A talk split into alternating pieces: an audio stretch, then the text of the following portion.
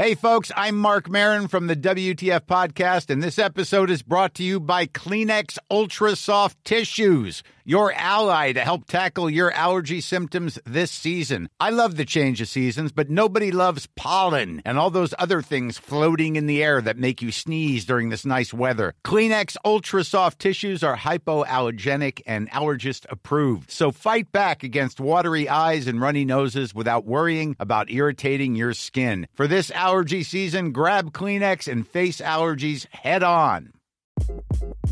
Hi, this is Craig Robinson from Ways to Win, and support for this podcast comes from Invesco QQQ, the official ETF of the NCAA. Invesco QQQ is proud to sponsor this episode, and even prouder to provide access to innovation for the last 25 years. Basketball has had innovations over the years too. We're seeing the game played in new ways every day. Learn more at Invesco.com slash QQQ. Let's rethink possibility. Invesco Distributors, Inc.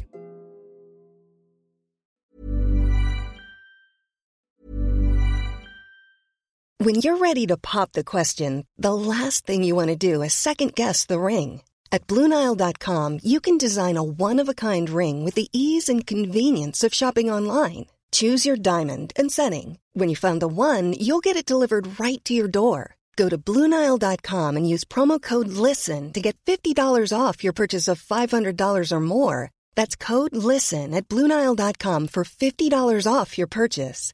Bluenile.com code LISTEN. Hi, this is Craig Robinson from Ways to Win, and support for this podcast comes from Invesco QQQ, the official ETF of the NCAA. The future isn't scary. Not realizing its potential, however, could be.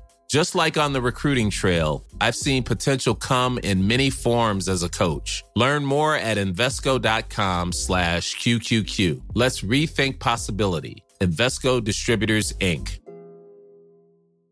Even on a budget, quality is non-negotiable. That's why Quince is the place to score high-end essentials at 50 to 80% less than similar brands. Get your hands on buttery soft cashmere sweaters from just 60 bucks, Italian leather jackets, and so much more. And the best part about Quince, they exclusively partner with factories committed to safe, ethical, and responsible manufacturing. Elevate your style without the elevated price tag with Quince. Go to quince.com slash upgrade for free shipping and 365-day returns.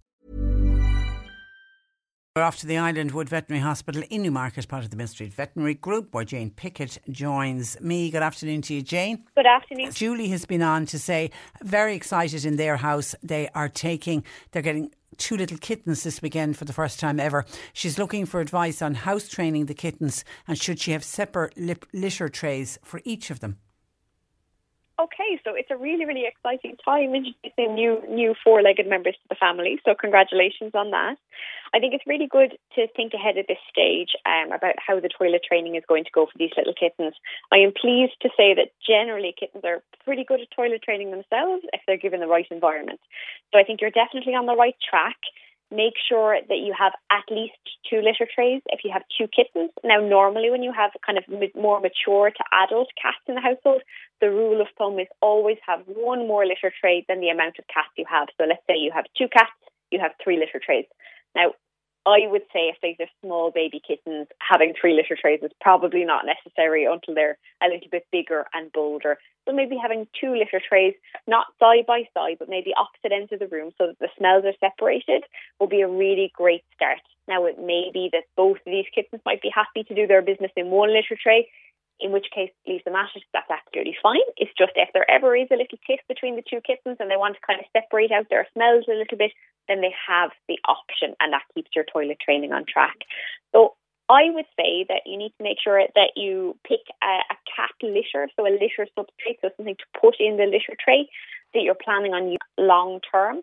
Um, there's many, many options available. I know that there's kind of recycled materials, recycled wood pellets, um, there's also ones that are based on tofu, and they're kind of my preferred one for my own little cat at home because the handy thing with those is that you can actually flush that down the loo and it's really safe. Um, so it really depends on what litter tray litter you're using as to how you dispose of it.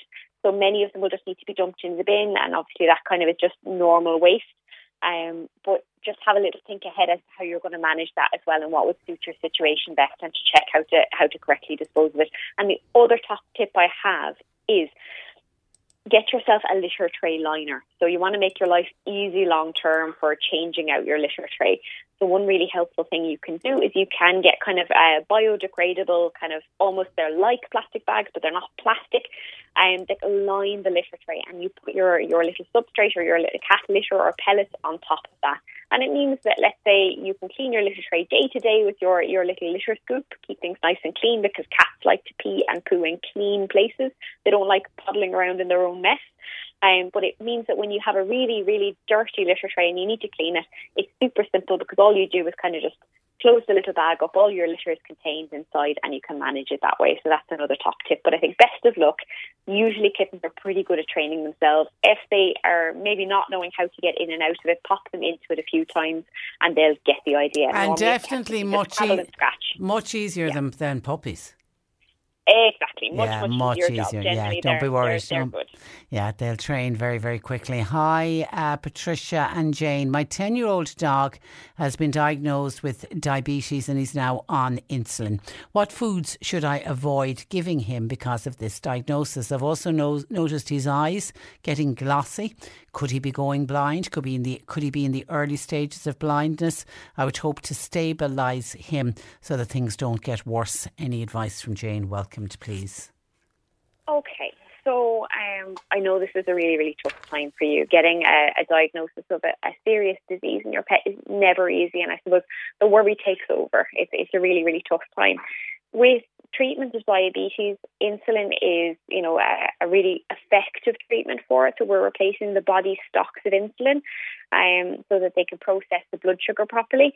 Um, and obviously, you'll have uh, kind of discussed that at length with your vet as to how to give that medication. Now, the important thing is you need to line up your medication with the food. So it is a little bit different in each situation. So I don't want to give kind of broad sweeping advice to you because it might not apply directly to your pet with your pet, it really depends on, you know, how high their blood sugar is, how well they're stabilizing on their insulin, as to what food they can have. And a lot of times, diabetic patients need to have really stable, consistent diets from day to day. And generally, it will have to either be before or after insulin, and your vet will be able to discuss that with you as to which is the best option for your pet. There are lots of, let's say, prescription diets available for, let's say, diabetic patients that optimize the way the blood sugar is processed by the body in tandem with the insulin treatment. And that's suitable in some cases, and in others, it's not necessary. It really depends on your situation and your pet. I would suggest having a really in-depth conversation with your vet about what to feed your pet and when because if you go drastically changing the food either making it lower sugar or higher sugar both options can be dangerous for your pet because the insulin dose that he's on will be one that's suitable for him on the diet that he started on. So if you're going to go changing anything, please have a good chat to your vet first and foremost because they'll be able to guide you. And if you do want to change the diet, they'll be able to help you how to do it really, really safely. So best of luck with that. It's a really, really tough thing to have a diagnosis um, of a serious disease in an older pet, but you know it's it's it's really great, and these pets can get have a really good quality of life. As regards kind of the glassy, glassiness on his eyes, sometimes one thing that's associated with diabetes in older pets is cataracts. So that's thickening and whitening of the lens within the eye. So if it is kind of a whitening of the lens that you've noticed, that's something that's worth flagging with your vet because that is something that can develop with diabetes. Now the important thing to notice is that even in pets with perfect diabetic control, so their insulin is working really well, a lot of them will eventually have changes in their metabolism which will cause them to get cataracts and will cause them to go blind. So that is something that can happen regardless of if the management is perfect or if your pet is slightly less on the stable side with their insulin. So again, if you have concerns that you're noticing a glassiness to the eyes, that's something that needs to be checked by your vet. So I, would say attend for an appointment might be great, a great opportunity to check out the eyes at that stage and to have a really good in-depth discussion with your vet about his diet. Dare I ask if it if it is and uh, cataracts, can you have a cataract operation like humans can?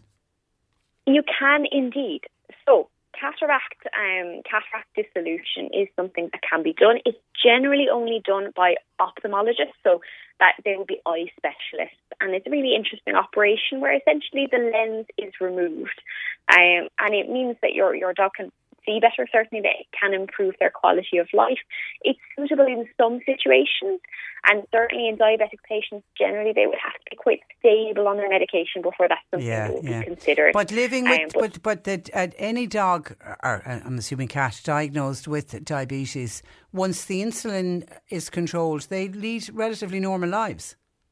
They do indeed, and they can go on to have a really great quality of life for quite a period of time. It Good. is a big undertaking, a big commitment on the part of kind of the pet parent and the pet family because obviously they have to be around to give the insulin yeah, injection. Yeah. So fair play to anybody who takes it on, but you can give your pet a really great quality of life. Well so it's, well, well worth doing. Okay, listener says my eight-year-old Shih Tzu has lost the hair on his sides and just hasn't grown back. Well, otherwise, what do you think could may have caused it? Okay, so if he's not itching or scratching at himself and he doesn't have other skin issues longer term, I would be a little bit suspicious of a hormonal disease. So there's a number of things that can cause hair loss, particularly on kind of the flanks or along the sides, which is called kind of pattern alopecia within a specific spot. And sometimes that can be uh, an underactive thyroid or it changes with the stress hormone in the body. And now that doesn't mean that the dog is stressed out, it just means that it's a change in the way the hormone processing in the body happens. Now, these are two diseases that can cause hair changes and hair loss, and sometimes other knock on changes like pigmentation or darkening of the skin, or skin thickening or thinning, depending on what's happening. So, I would say that this definitely warrants a trip to your vet. They will want to make sure that it's not skin disease first that's causing the hair loss, but it may be that if they do think it fits with the hormonal disease, we might need to do some blood tests initially to see if that is the case. And the good thing is that with many of these hormonal diseases, they are treatable, they are medicatable, and you can give your pet a really good quality of life and kind of optimize how their body is functioning with their hormones. So it's definitely best to investigate that one, and well done for noticing. Okay, Mary wants to know what is the best food to give to adult cats? Is it dried food? Is it wet food? Or would you suggest a mixture of both, which is what she's running with at the moment? Okay, uh, I, I, I would agree with herself. So I am kind of an advocate of a mix. Um, once upon a time, for cats, we used to kind of suggest a, a fully kibble hard diet because it was better for their teeth. But we know now that sometimes their kidney function can be a little bit better longer term if they do have a wet aspect to their diet. So it depends on who you speak to, but I'm definitely kind of an advocate for cats of a mixed diet. And I suppose a little bit different for dogs. Their kidneys are generally less of an issue as they age. So generally with dogs, you get most benefit a dry kibble diet and a dry diet with either. So a little bit different between the species. Hi, this is Craig Robinson from Ways to Win, and support for this podcast comes from Invesco QQQ the official ETF of the NCAA. Invesco QQQ is proud to sponsor this episode and even prouder to provide access to innovation for the last 25 years. Basketball has had innovations over the years too. We're seeing the game played in new ways every day. Learn more at Invesco.com slash QQQ. Let's rethink possibility. Invesco Distributors, Inc.